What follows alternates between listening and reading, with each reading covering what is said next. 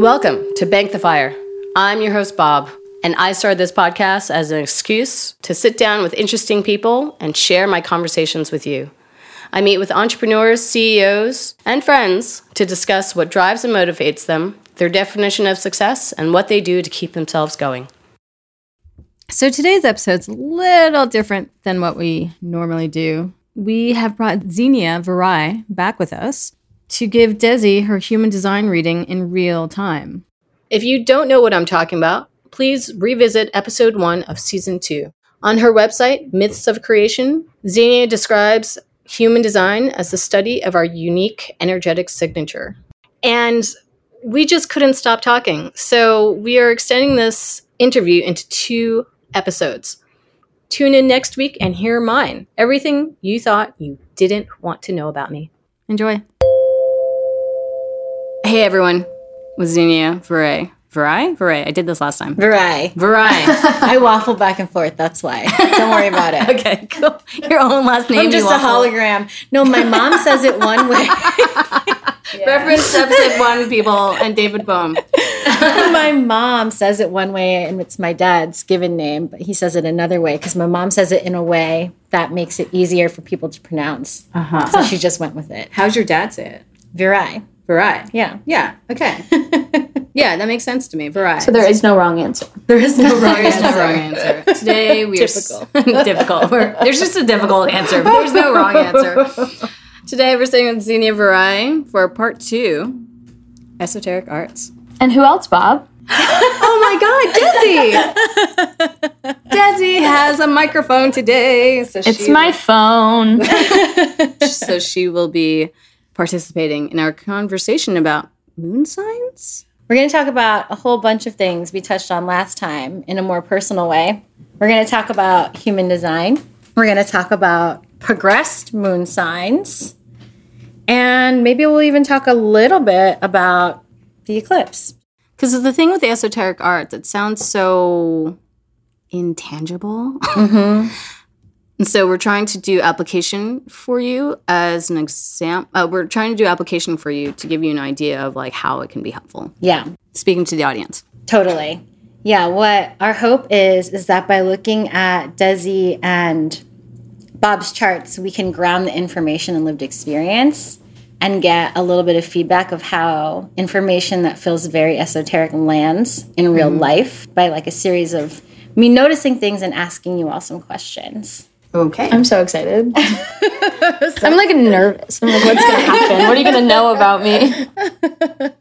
Well, here we go. So I think it might be fun to start with Dezi. Yes. Because I know you haven't had me talk about your human design chart before, so this is all going to be new to you, I'm so excited. right? Okay. So, the first thing we always look at when you look up anyone's chart, by the way, for anyone listening, if you want to look up anything, you go to myhumandesign.com. That's an easy way to find this information. So, the first thing to note is that your energy type is a manifesting generator. Okay. And Didn't you say that was That's uh, Xenia's type. that's my type as well? and manifestors are the one we spoke last time manifestors are the ones who like are they're the go-getters does that change when you're the manifesting generator Yes, because you're a combination. So basically, the manifesting generator is the only type that's a combination of two types, which makes them have this the energy of both types. And so the manifester is the go-getter, right? What I mean by go-getting, it means that they're designed to initiate things, to get things going. It's the mm-hmm. only type that doesn't wait for something in the outside world Yeah.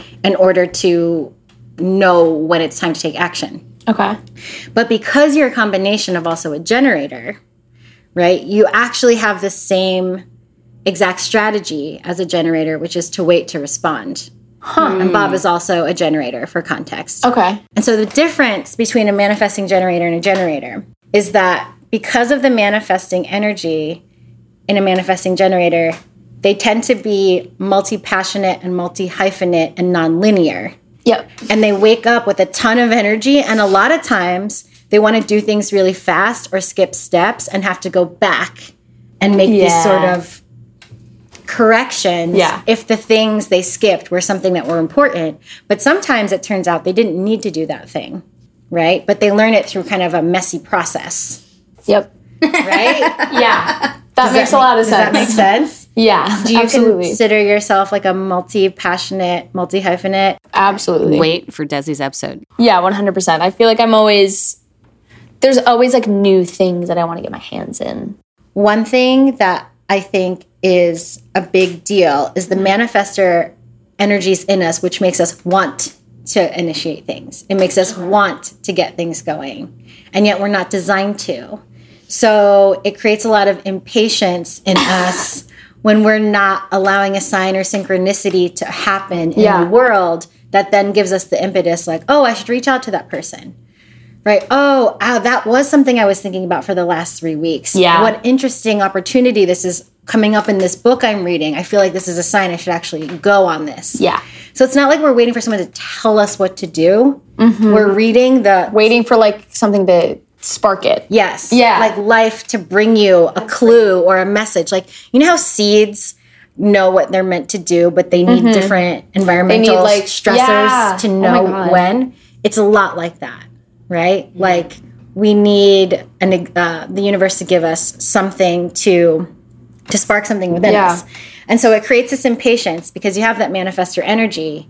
And so what that means is you almost become like a manifester once something has sparked. So once Okay. you get that sign or synchronicity, you initiate something. It's so weird. I I have a million things that I always want to do, and I'll be like, why don't I, why can't I just do it? Like why can't I just hmm. sit down and do it? And it never happens how I want it to happen. Ever, ever, ever. like I can't just sit down and like I mean also partially ADHD, but like all of a sudden something will happen and I can just immediately get it's that's so weird because like That she just uh she just read you. yeah. yeah, I didn't even know that was a thing that could be put into words, but it's so true because I'll have so many things that I'm like, I really want to. I'm sitting on these things. I'm like mulling them over, but it's like not right yet. Yeah. It's like this feeling that I'm like, I, I just can't do it yet. Like I can't Yeah. make myself do it Yeah. until Yeah. Like you feel the time yeah, is right. yeah, And what's really interesting is that um, I keep looking at this because before we started recording, you were talking about how you've been saving since you were uh, like 14 years old. Yeah. So in your chart, there's something uncommon. This is not all manifesting generators. This is particular to you, Mm-hmm. which is a very, very strong will. And this is going to seem like it contradicts what you just said, where you can't make things happen. But what it feels like is when it is time to will yourself through something, that you can will yourself yes, right in a way that might be a little more unique to you because in human mm-hmm. design only one eighth of the population has this signature. So most of the time you're in a room with people who don't understand mm-hmm. how you're using your willpower. And part of this is that you're a motivational energy in any space even when you're not like mm-hmm. cheerleading or coaching or even talking. So you might find that when you're in a space, people will get things done or commit to things or get amped up and excited about things. And then when you leave a space, the energy to do that Yeah. isn't there. So all this talk about Libby, your your partner, like stop working so much. Maybe it's you. just saying. Am I the problem? I love you, Libby. Were we talking about this like two weeks ago? Where like You guys I'll are be- always talking about how like you guys need to not work so much. yeah, it's a problem. But like Libby uh, will be, we work from home, both of us. So Libby will be running around and watching them get so much stuff done in a given amount of time where I'm like, oh my God, I can't even finish like one task. Like, mm-hmm. what's going on? I wish that I could do that. And you're making it I wish that. I could do that. And then I leave the space and I come home like two hours later and Libby's like, I've been playing video games for two hours. Am I the problem? I think like another thing is that there's a very cyclical energy in your chart, and there's also this energy of ambition. And so mm-hmm. The cyclical energy is like sort of someone who lives many lives in their cycle in a cycle. So it's like you have a life uh, like 7 years where you're doing this particular project then you just have a feeling it's done and you kind of walk away from it and you start a new life cycle. That is so crazy. that is so crazy. I literally talk all the, I'm a musician. I always talk about how I don't want to be a musician forever. I'm like like not at all. I was talking to my mom about it the other day. I was like, "Yeah, like I really want to when I'm like in my late 30s, I want to go back to school and I want to get my masters and work in human rights advocacy." She was like, "What do you mean? Like you you've gone to school, you went to school for music. Like, why would you not do music your whole life? And I was like, because I don't want to. Yeah. I want to live multiple Lives. lives in my lifetime. Yeah. Cue Xenia. Wow. yeah, it's it's part of an energy in human Yeah. design that's um so all of the energies divide into these themes Mm-hmm. or families, and this one is part of the abstract theme. Okay. And the abstract theme asks, what's possible for humanity? Like what is possible in a human life? And it wants to understand from that like broad abstract place what's possible. And that's what makes them want to gather as much experience as possible. They're kind of like uploading it into the human experience collective Yeah. consciousness cloud. You know, it's like your friend who is has so much to share with you mm-hmm. because they've done so much and are willing to try so much. Yeah. Right? On the other hand, when you were talking about like working so much, there is a strong ambition energy, which is the pressure to be recognized for your work and your talent. And also, it comes with an instinct to preserve and conserve your resources and energy, whether mm-hmm. that's money or actual things that you feel like mm-hmm. you should hold on to or relationships. It's someone who thinks about the long term value yeah. of things oh, yeah. right? So it kind of goes with what you were saying before we started recording about being willing to invest in something if it feels like it has a long term value. Looking at the long term can sometimes hinder the short term Right, because I'll be thinking so long term right. that it's hard. I don't have like, I'm not very short sighted in things, and that can like hinder my projects a lot.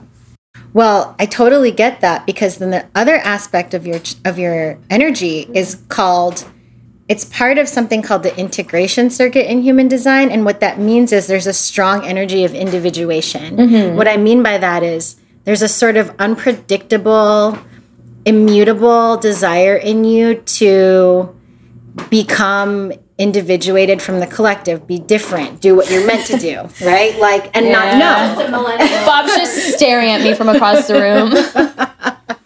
And part of this energy, which in human design, there's a part of the chart that's the throat, and the throat shows how we express ourselves, how mm-hmm. we use our voice, but also how we create anything, not just Yeah. through our actual voice. So if you were a visual artist, I would also count the throat. Mm-hmm. And yours is connected to an energy that's very existential. And what I mean by that is you sort of like learn and become aware of things as you're saying them, as you're creating them while you're in it, right? So there's a spontaneity to what you create. Yeah. Where if you try to sort of over engineer it, Yeah. you lose the flow. when I write songs, I always say that I, I write songs because I don't know how to like put the things into words until I do that. Like that's my process of understanding what's like going on in my brain. Like I'll sit down, I'll write a song, and then afterwards I'll be like, oh my God, I didn't even realize that that's what I was feeling. I didn't even realize that that was like my perception of a situation or like that's what I thought until I like sit down and write the song. Well, it's really interesting because in your you're saying like, okay, I didn't know that's what was going on in my head. Yeah. But in your chart, your mind is not what connects to your voice. Actually, your thinking mind is very like flexible Yeah. and malleable and adaptable and Yeah. not not super rigid. What connects to your voice is your intuition. It's like a spidey sense. It's more of like a vibrational inner knowing. It's animal instinct because there's different kinds of intuition in human design. When I see this go straight to the throat, people are almost a little psychic, mm-hmm. a little like, and what helps them be psychic is being in their body. Yeah. So you you keep bringing up this thing of not eating, mm-hmm. right? Mm-hmm. I think your body is trying to tell you something Yeah.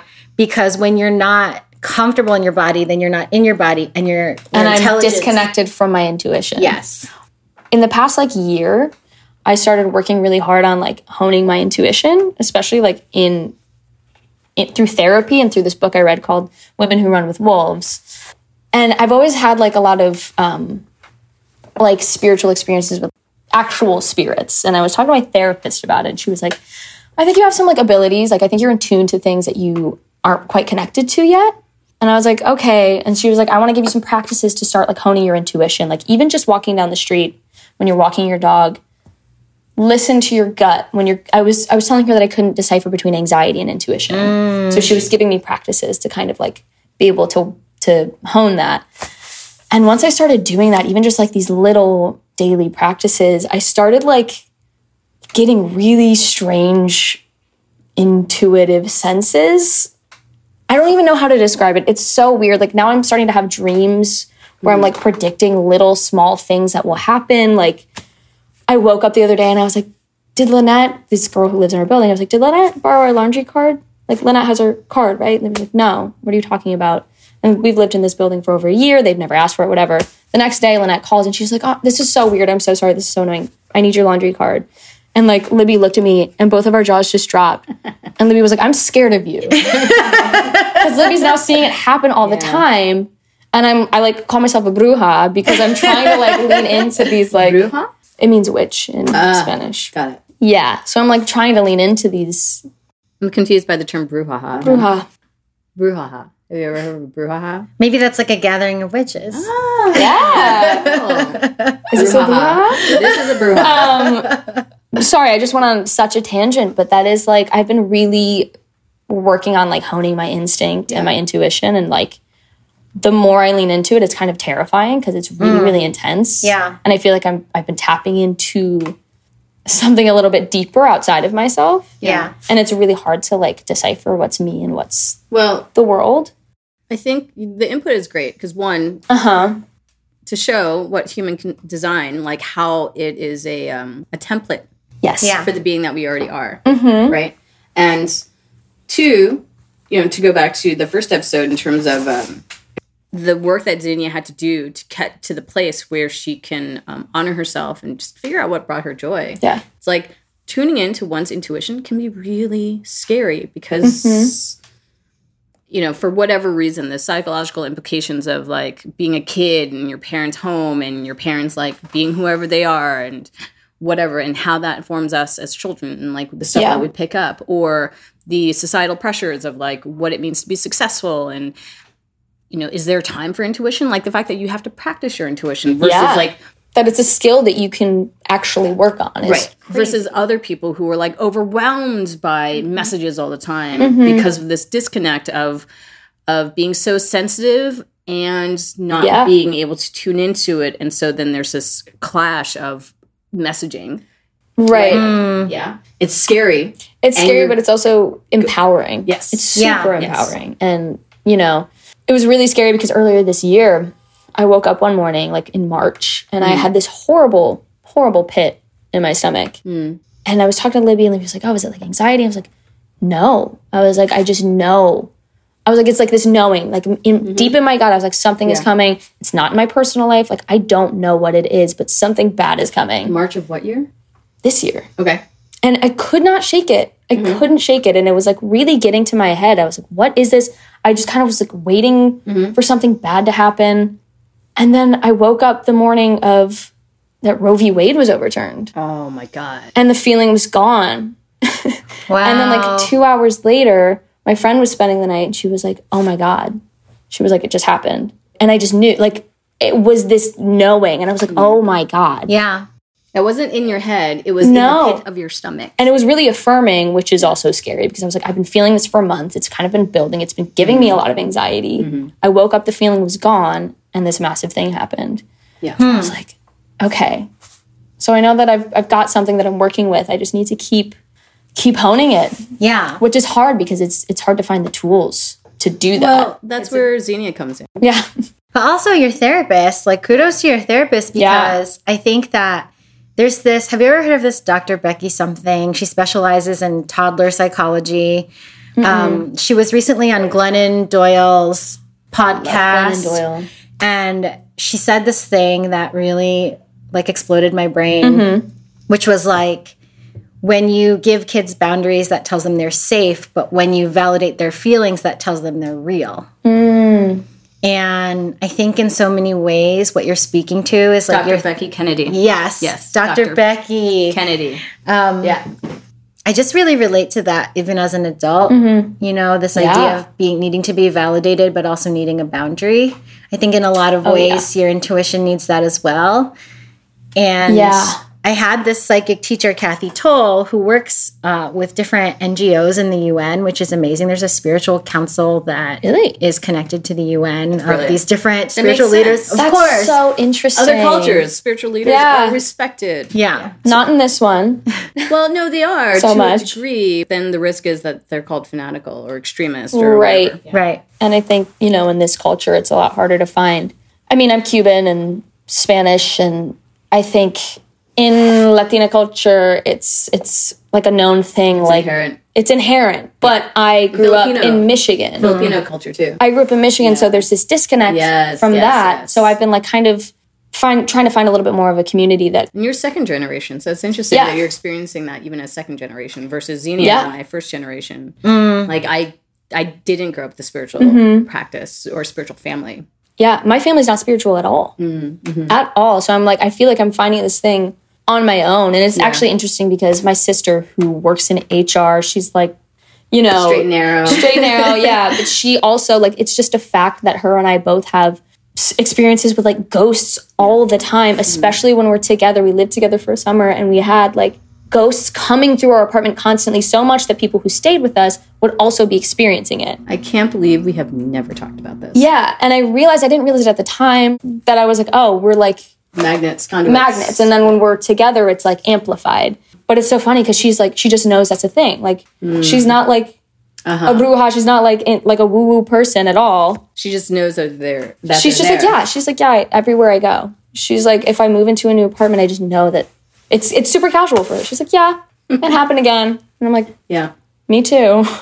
It's so crazy, but also like I'm curious what you think the purpose of that is because even though I think we all have different abilities, I think there's mm-hmm. reasons why Absolutely. as children certain people see certain things, yeah, you know? And what I was going to say before about Kathy is that she said when she was first coming online with her psychic and mm-hmm. spiritual gifts, she's a bit older than me, was that she would give rules and boundaries to the mm. different spirits. Like, I don't want to see you in 3D, but if you want to let me know, you know, what's going on through a sense, Yeah. an intuitive sense, I will communicate with you this way. And I know other people who have similar experiences to you who can Yeah. see spirits who have learned they're here to kind of tell a certain spirit that they don't that maybe they don't know they've died and that Yeah. and they learn techniques to help them you know move Yeah.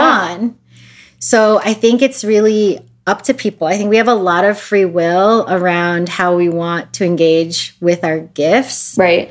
I think it makes total sense to be nervous about what you're letting in Yeah. right and especially wanting- when it comes to like the spiritual side of things like there can be some scary things and it can be very intense but it's also a gift like it's something Yeah. that's i'm trying to see as exciting and like Also learning how to hone the gift. Yes. Mm-hmm. So then, therefore, not control it per se, but how to communicate it with it. Like your your teacher told, like mm-hmm. setting the boundaries Mm-hmm. Yeah. and making it okay for you, so you can feel safe in that space. right exactly yeah and what's interesting is so this brings me to another part in your chart yay uh, which is called your profile okay And the profile is this aspect of the chart that gives us these kinds of archetypes about how you learn. And in terms of the profile, something I really like is it can give us a little bit of a clue around how we learn. okay And so you're what's called a 1 3. And the one part is the conscious archetype. People who have a 1 in their profile need lots of information and lots of studying and want to know everything about everything because it gives them a sense of safety. Nerd.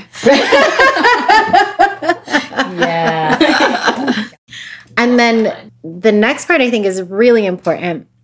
The unconscious archetype is totally different. It's a three, Okay.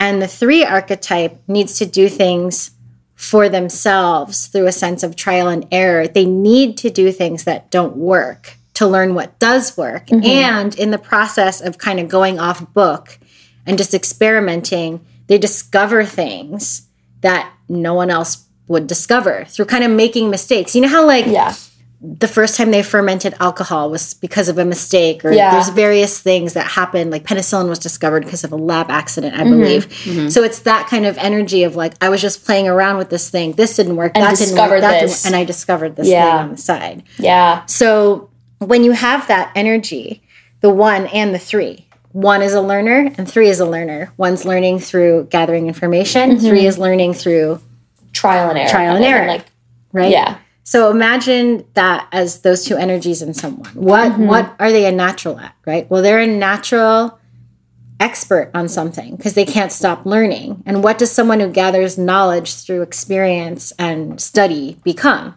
Yeah. A teacher. It doesn't mean you have to be a teacher teacher, Yeah. but you're you become an expert, you have all this stuff to share because of what you're going through. And I've noticed that people who have this profile really like to stand on their own two feet because they're in this constant discovery process. So they want to have the resources to decide when they're going to jump into a big experimental process. Yeah. And they don't want anyone around them to be able to kind of have any control over their money or their circumstances so Mm-hmm. they can decide when they need to recover. Because actually, the one is quite introverted and Yeah. introspective, and the three has to go out in the world and try things. So there's a, a very introvert extrovert energy in this chart. Does that make sense? That makes complete sense. yeah, and the last thing I'll say is like the parts that of you that go up to your throat. Yes, your intuition, but also your gut, and also there's a part of the chart that's some it's called the G center, but I call it the higher self. Mm-hmm. And people, you have like this higher knowing that goes right to your throat. And what that means is you're sort of speaking from your soul. And that when people speak from their soul, they have a really hard time when other people don't understand them or seem to be rejecting something they're saying because it's so personal to them. Yeah. It's not their mind yeah. they're sharing, you know, it's like who they are. Yeah. And so I feel like there is a bit of a, mm, I want to use the word channeled with your songwriting where you're kind of just like letting something through, Yeah. right? when I say like I don't really know what I'm thinking until I write a song, it's like I don't I don't even know that I needed to write that song until it's it's just happens. Mm-hmm. And then it's it always says something so much like bigger. A lot of the music that I'm making right now, it's at first listen it's very like it's heavy pop, it's like sarcastic lyrics, like dark hyper pop, kind of chaotic, but through it I'm trying to love myself, teach people to love themselves. It's all about like queerness and like the amount of times I've had people approach me and be like, Your music helped me come to terms with my sexuality. I had a girl come up to me crying and she was like, I was in the deepest depression of my life until I found your music and it helped me get out of it and accept my queerness. And I was like, Oh my God, Yeah. that's so cool. Like, that's amazing. And I feel like I don't even realize that, like, yes, those truths are in me, but I don't realize that that's what I'm like Conveying, Conveying, putting out, putting out yeah. there, sharing. or trying to share until it is a full completed piece of work. Mm-hmm. You know, if that makes sense. Yeah, it makes total sense because the funny thing is the energy in your higher self that goes to your throat is the specific to self-love and self-acceptance. Wow. Are you serious? yeah. Human design vote. Crazy. And I just want to point out the last last thing I'll say because I can't not say it is there is also this energy of like childlike innocence that connects to this other energy of being risk taking and somewhat competitive actually.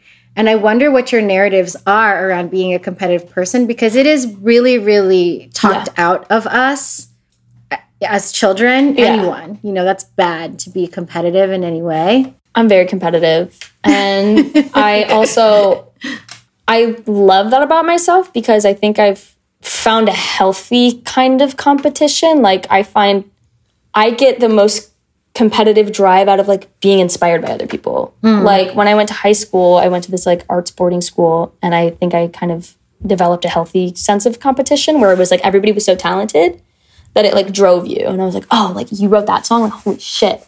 That's so sick. Like, I'm gonna write one like that. Like that kind of thing. But it can be it's intense. Yeah, I'm definitely very, very competitive and like I'm also an Aries, so I'm like it's fire and just a lot of like I Forget that you're an Aries. yeah, Aries Scorpio moon, baby. Um, but yeah, no, that is not something that I will ever be able to get out of myself. I'm a super competitive person. Ask anybody who knows me. Yeah. But I'm really happy to hear that because sometimes I bring this up with people and they're like, I don't know what you're talking about because at some mm. point they weren't Yeah. allowed to express that Yeah. or even know it about themselves. It Yeah. became so painful that they were like, I don't know what It you're is talking painful about. Yeah. because it's seen as a it's seen as a bad thing. yeah. You're like, oh, you're competitive. also being like a woman and Latina, they're like, "You're aggressive. Yeah. Stop. You're a Yeah. bitch." And I'm like, I'm just doing my thing. "I'm just driven. Yeah. Sorry." Yeah. The driven thing is a signature in your chart. It comes through the ambition, but also what's interesting about this sense of competition is, you know, I don't know if you know about tarot, but it's kind of like the fool card in tarot. It's like mm-hmm. if I leap, I know I'm going to get caught and I need to take this risk. I need to do it. And it's mm-hmm. connected to like a sense of childlike wonder. So when you mm-hmm. said healthy competition, it's exactly that. Like when you see like, Yeah. like a little kid who's like, I'm going to beat you, Yeah. right? You're never like, no bad feelings come up. It's never like I want you to fail. It's never like wanting somebody else to do it badly, but it's like, like what can I do? Yeah, right. Like I want to do that and I want to do better.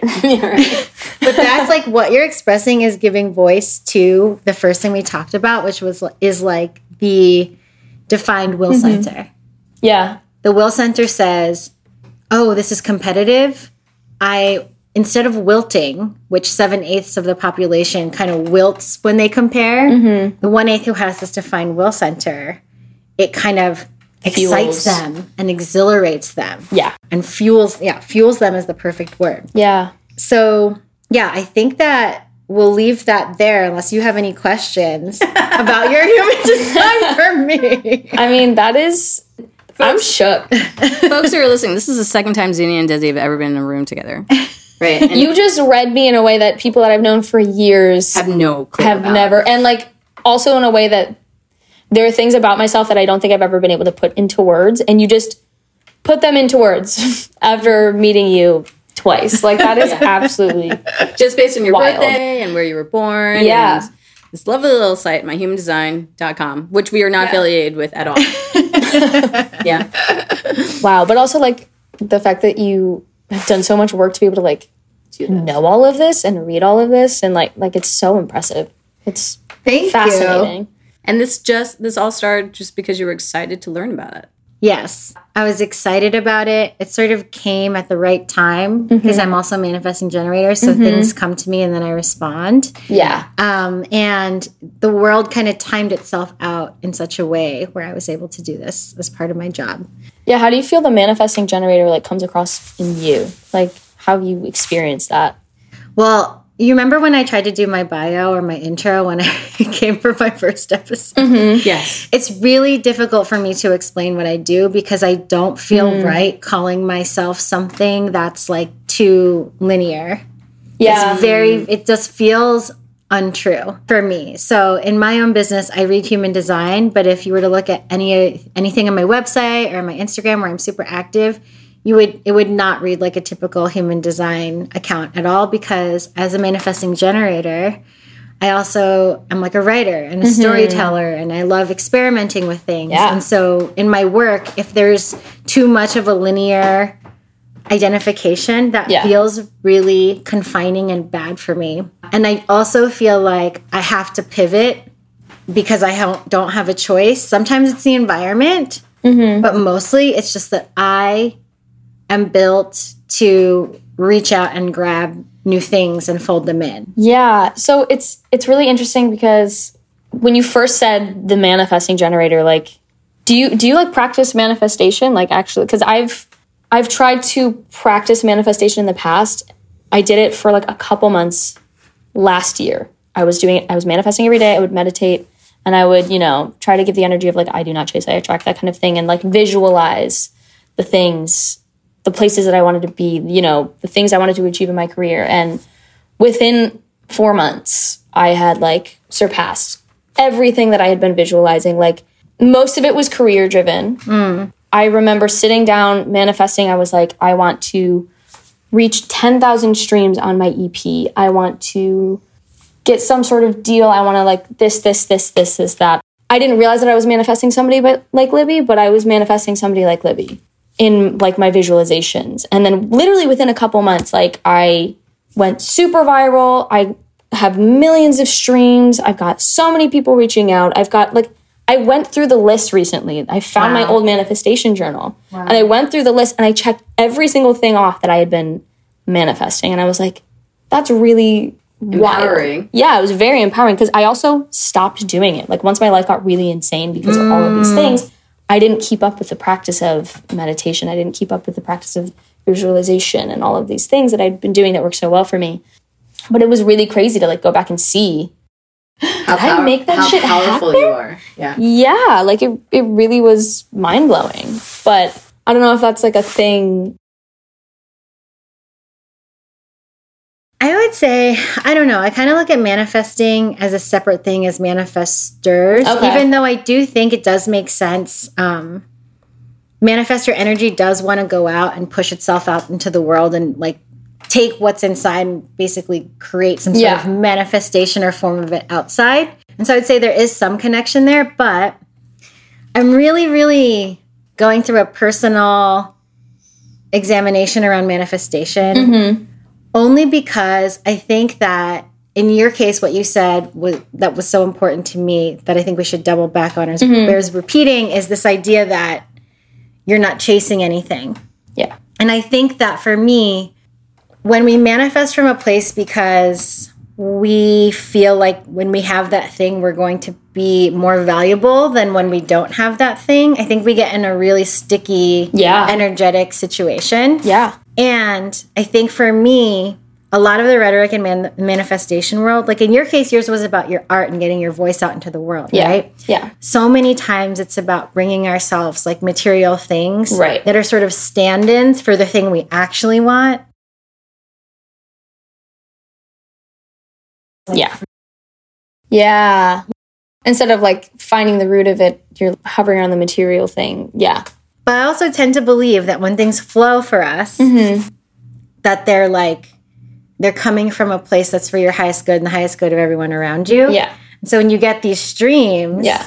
and see how powerful you are, there's this like balance in the universe Yeah. around who's getting to hear that and what they're getting, you know, and then what you're getting. And it's Right. coming from this really clean place. And that's what I want. Yeah. I I don't think I've ever really used it, you know, or tried to manifest thinking back anything like material.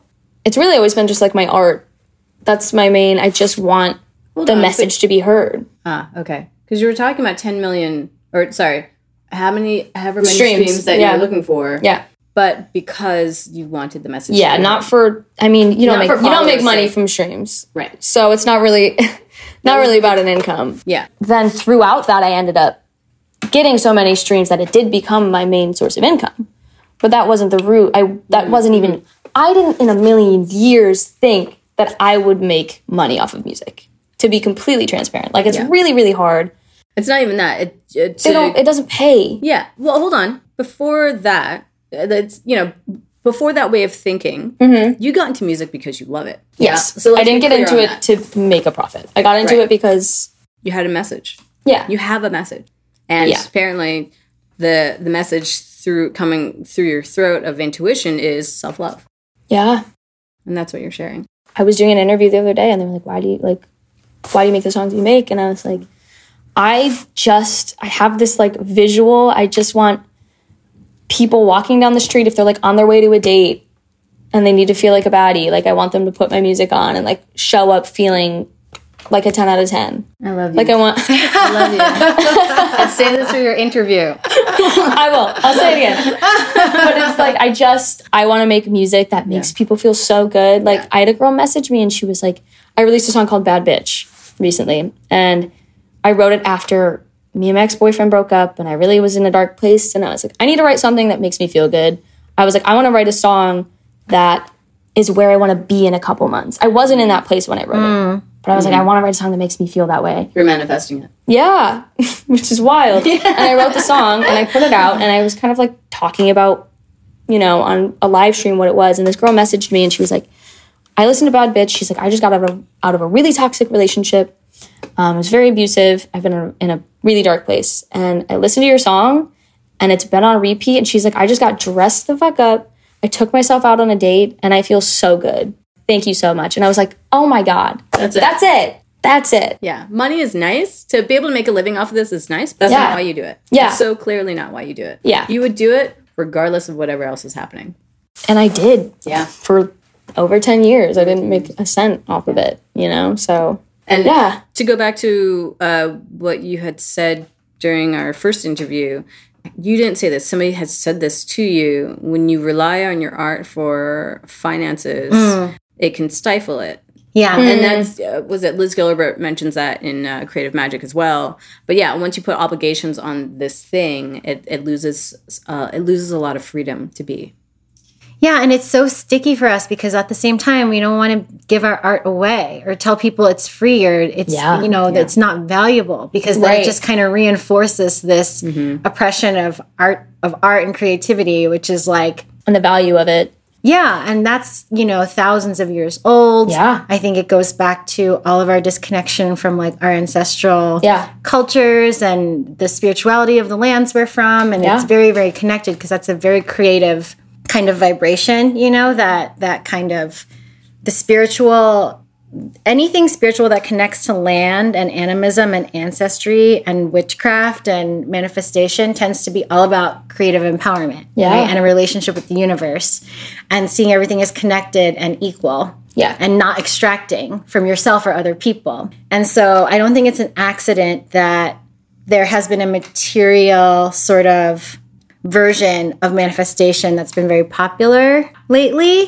So I don't discourage people from wanting to manifest because I think that breaks us away from our power as well. But we kind of have a way to do it. yes, Yeah. And I think I'm on TikTok and I see that stuff all the time where it's just like people like, I manifested like a hundred thousand dollars. Like that doesn't feel good to me.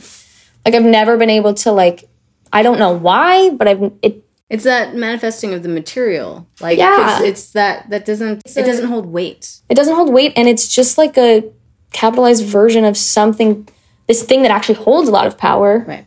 That's being like watered down and like westernized and like Uh, yeah, to being capitalized. and being capitalized. Yeah. And I'm like, Putting it through the capital uh, Yeah. capitalism lens versus Yeah. the, you know, you want a car. No, what you really want is freedom. yeah, You want 10,000 streams. No, you want to get out. you want to get your message out. Yeah. Yeah. Exactly. yeah. And I think, you know, what also, I just realized what's really interesting in you both have the energy that goes from your intuition to your throat. That's actually a, Really? a common energy Wait, in both of you. Dezi and I? Yep. Interesting. Hey. Hey, mm-hmm. It's it's nice to make your acquaintance. Nice throw. And I would call it basically people who have a vibrational sensitivity, a kind of knowing when they're really present about what might happen, like what's hmm. really going on underneath of things, a way of taking care of themselves when they allow themselves to almost be spontaneous in a mm-hmm. situation.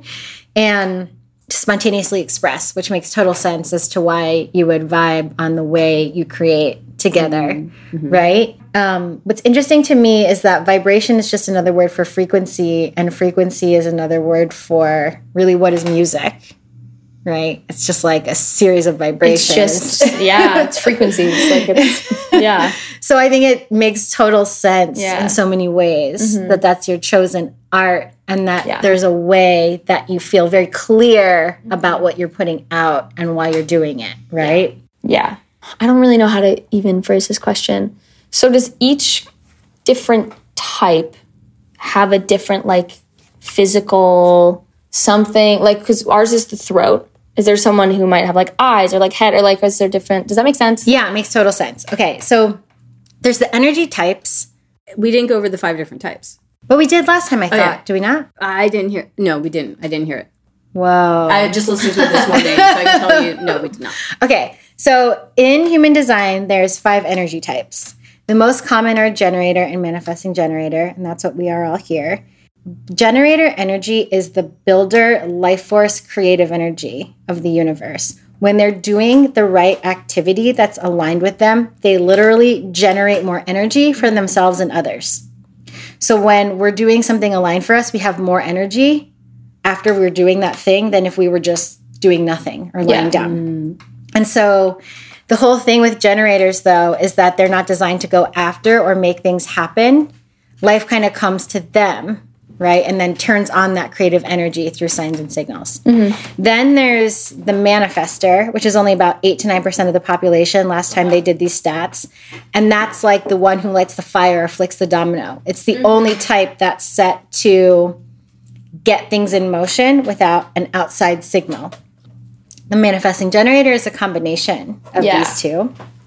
And then you have what are called the non energy types, which I really don't like that phrase. it's like you don't have energy, but that's Yeah. what it means is that their energy is much has a much lighter touch. And so this is projectors and reflectors. And projectors are the newest type in human design. They are the guides and the teachers and sort of the design thinkers. So they can't generate energy the way manifesting generators and generators can, but because they're not so mired in their own energy, they can see really clearly Right. into the other and say, this is how you could be doing this more efficiently. This is how you could be creating what you want in alignment. They tend to be really good at seeing systems. Uh, so I know many people are gifted in like numbers. There's so many projector human design readers because it's a system. They create efficiencies. And it's funny, they're told, and I think this is a really interesting thing, that they're not here to work. They're here to really guide creation. And hmm. so they're not really meant to work more than three hours a day. And from the standpoint of like being a human being, I know that sounds ridiculous. Yeah. But what it really means is they're they're meant to use most of their time honing their perspective. So if they're mm-hmm. studying or reading or kind of musing about something, they would they're doing that a majority of the time. They're working on something whereas the, the delivering of it the work the Yeah. manual labor the grunt work so to speak they're only meant to do that for a short period of the time. And then there's reflectors which is only 1% of the population. And they are basically like here to mirror what's going around what's going on around them. They have no consistency in their own energy they're supposed to be at the center of a group of people and reflect the health of that community or group of people. Do you have an example of somebody? well the only examples i feel like are really really potentially hearsay. Like people say dostoevsky's a reflector. Yeah. i don't know if that's true but i have a couple friends and clients who are reflectors. Mm-hmm. And basically they're highly highly sensitive adaptable and changeable because hmm. they're if you were to look at their chart and this is much easier with a visual their energy is just wide open everything is the everything that they experience they're just mirroring and reflecting right they're not think about it like this if you're looking at your chart right now wherever you see in the chart that it's colored in you're like a Are they amplifiers? Is that what you mean? yeah Okay. Yeah. And so they're like the cosmic temperature gauge. Like when you're mm-hmm. looking at a reflector, whatever's going on with them is just showing you something that's going on in the community and their environment. And they're designed to enjoy their inconsistency and like try things on. You know, they're each of the types has the signature for when they're living in flow and when they're not. So for generators and manifesting generators, being in flow is being satisfied and fulfilled. Okay, I worked, I did all this stuff, but it was so satisfying. My head's gonna hit the pillow. I'm gonna be like, okay, what a great, what a great use of my energy. Uh, for the manifestor, they're looking for peace. They want freedom and just to be able to do what they want to do without other people trying to control them or hinder them or, or needing to uh, micromanage them. And a projector is looking for really recognition. They just want to be seen for, they want their perspective to be valuable and the people around them to really honor and value their perspective. They also want to have a life that's sustainable. In human design, we, we say that their their signature when they're in flow is success, but I don't like that because it's so like it's so Nebulous. What does yeah, success it's mean? so nebulous. But I think of it as more like longevity. Like what I'm doing now, could I see myself doing this for years and years and not getting mm. tired? That's success to me. And then reflectors are are looking for surprise. They're like, oh, I didn't know I was this person when I'm in this place with these people. That's so exciting. you Yeah. know? So they're looking for that surprise. But all my reflector clients are really, really sensitive. Hmm. Like food, smells, crowds, just Yeah. they, they feel airy. So like when you were asking before, like about the throat and you know if the different types are have different kind of physical parts that are common, there there are. But for example, not all manifesting generators and manifestors have defined throats. By definition, they have to. But not all generators have defined throats. You know, so it Yeah. depends on the specific chart. I've heard about like in astrology how you know each sign has a different body part associated with it, um, and sometimes like Lion, Leos are um, backs and necks. I believe Sagittarians are legs because of the horses. maybe I think so. I think Aries is the head. Yeah, I think it goes from the top of the Top zodiac, the. Aries, down to the feet Scorpio's the Pisces- genitals. But oh, where was my train of thought? Oh, I guess I was just asking because Oh, you brought a lot of attention to the throat, and I have a mm. lot of like throat issues. Mm. oh, and she also said your gut comes up into your throat. I also Yeah. have a lot of issues with my gut. Yeah. so it was really interesting when you said that. it was just interesting that you like brought attention to that specific part of my body. Oh, but that also has to deal with um, something about taste. So, in terms of human design, the different categories are. Can you can you read that list right there? Oh, I see what you're saying. So in human design, the primary things you always want to look at are your energy type and your authority. Really, you want to start there, or you're going to get overwhelmed, in my opinion. But a- and then your profile. But then after that, there's all these other things called variables in the chart. And I'm really secondary about this because I'm very careful about anything that involves like physical or medical information. But I have found this to be very interesting and useful. And so with Dezi, digestion, uh, your digestion is called daytime eating. So in human design, there's like 12 different kinds of digestion profiles you can have. And so I'm the opposite of you. I'm indirect light, meaning I do better at night. I like to eat at night. And also, I don't like too bright lights to be too bright. I'm very sensitive to light. Which is why you always forget to turn the light higher on your computer and things you can't see. But something else that I really loved when you had told me I was an indirect light digestion uh, profile was that, um, and I found this to be true so much of my life, uh, which made it hard for me to be corporate or be in school, which is that we digest not just food digest things better at night, but we also information Yeah. we get information Yeah. we, I'm able to receive information better at night. So like I before I had Grace, I mean even now like to my detriment, I love to read at night. I mm. find it so challenging to read during the day and stay mm. focused. Mm. Yeah, for on anything that's longer than like 2 minutes. wow. Yeah. Yeah. And then Dezi, you're opposite. Yeah. Daytime eating. I mean, literally, I've gone to doctors and they're like, you can't eat after this time. Like, it actually messes with your health. Like, don't eat after eight o'clock.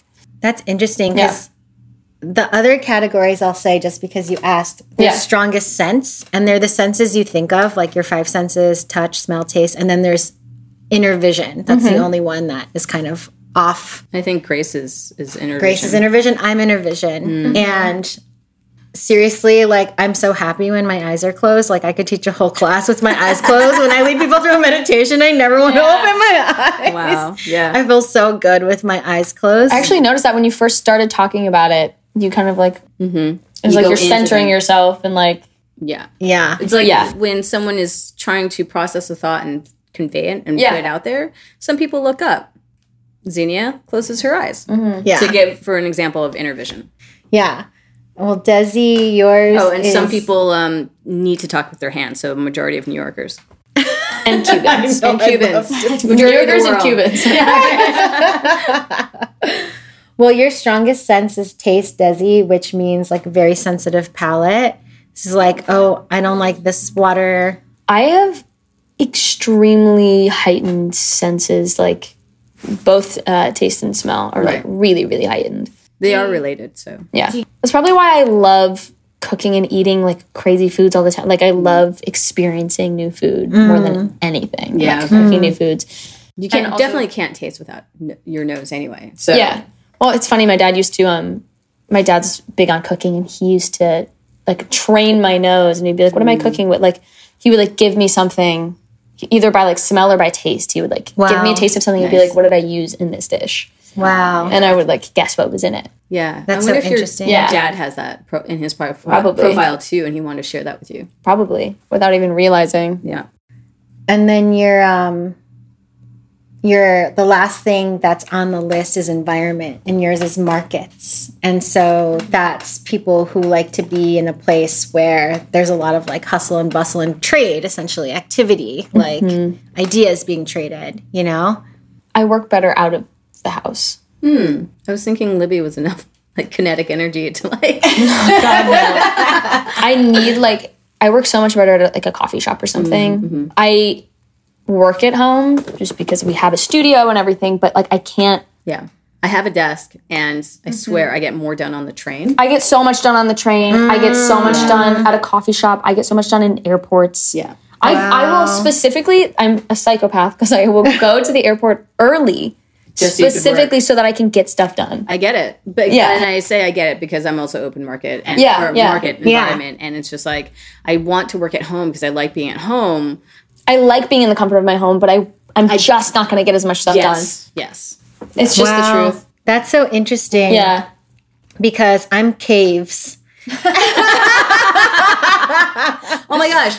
A friend of mine a friend of mine was coming to visit from Australia and I was telling her about the human design stuff. And um, before we even got into it, she was telling me about how Bob, you got to come visit. There's this incredible mountain that you can see from everywhere in the village, and and whenever it's like she lived in New York for a while, but and she, you know, as typical Australians, they're everywhere visiting. they're visiting everywhere.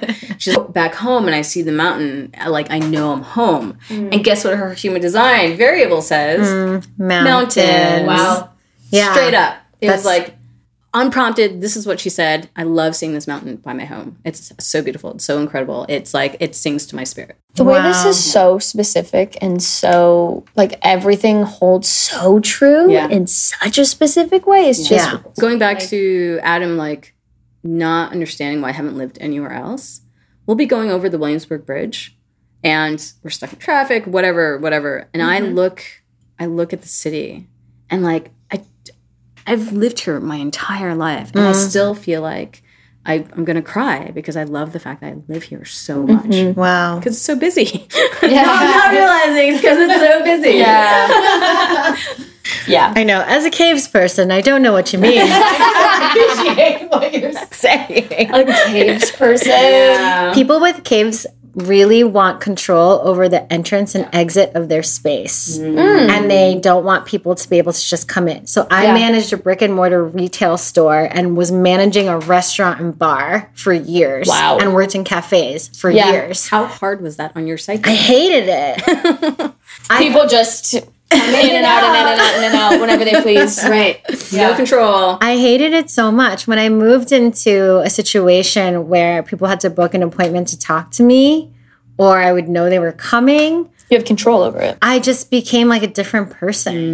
Mm. Yeah. You know, like friends of mine would drop in on me and they would see this like terror in my eyes Wow. at my shop and they're like, What? Okay, I guess I'll go. And I'm like, I just feel so thrown when people are just coming and going whenever they want. that makes I- sense. How do you have a brick and mortar store where you rely on people coming in and you can't handle and you're like, people no, coming don't come in? in. Don't come in. I don't know. I should I mean I closed it. right. Right. Exactly.